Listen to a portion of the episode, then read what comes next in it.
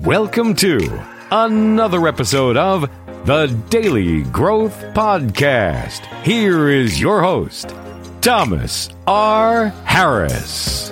In their book Extreme Ownership, Jocko Willink and Leif Babin talk about the importance of leaders taking ownership in all aspects, extreme ownership in everything.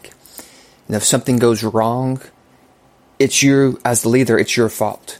It's your responsibility. You know, if the employees aren't doing as well as they should, it's you. It's your responsibility. You know, whether you're training, the measurements you put out, your hiring practices, ultimately, it all goes back to you as the leader.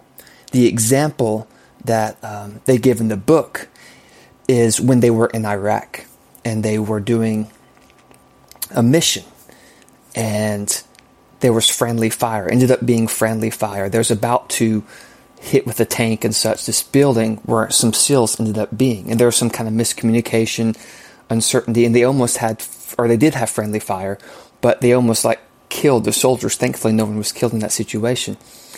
And so there, of course, there's what happened? How did this happen? What were the mistakes? And so when the, the guy in charge talked to everyone about the situation, he asked, who's at fault? Who's to blame? And different people said, well, it's my fault because of this, or my fault because of this. And all those people were taking ownership of their mistakes, which is good. And he could have said, yes, it's this fault, this fault. But he said, no, it's my responsibility. It's my fault that that happened. And we're going to do what we can to make sure that doesn't happen again.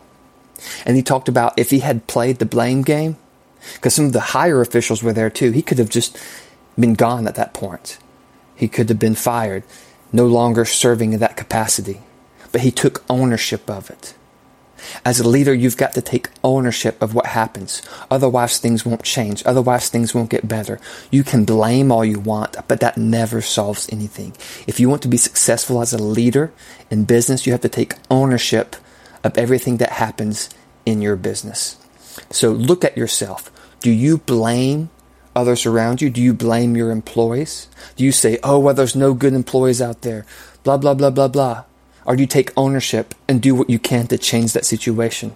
Change your hiring practices, change your training, whatever it may be. Look at yourself, see where you may not take ownership, and take ownership of all the situations, of all that's happening. And that way, then you can work to make a change where it needs to happen. I'll see you next time.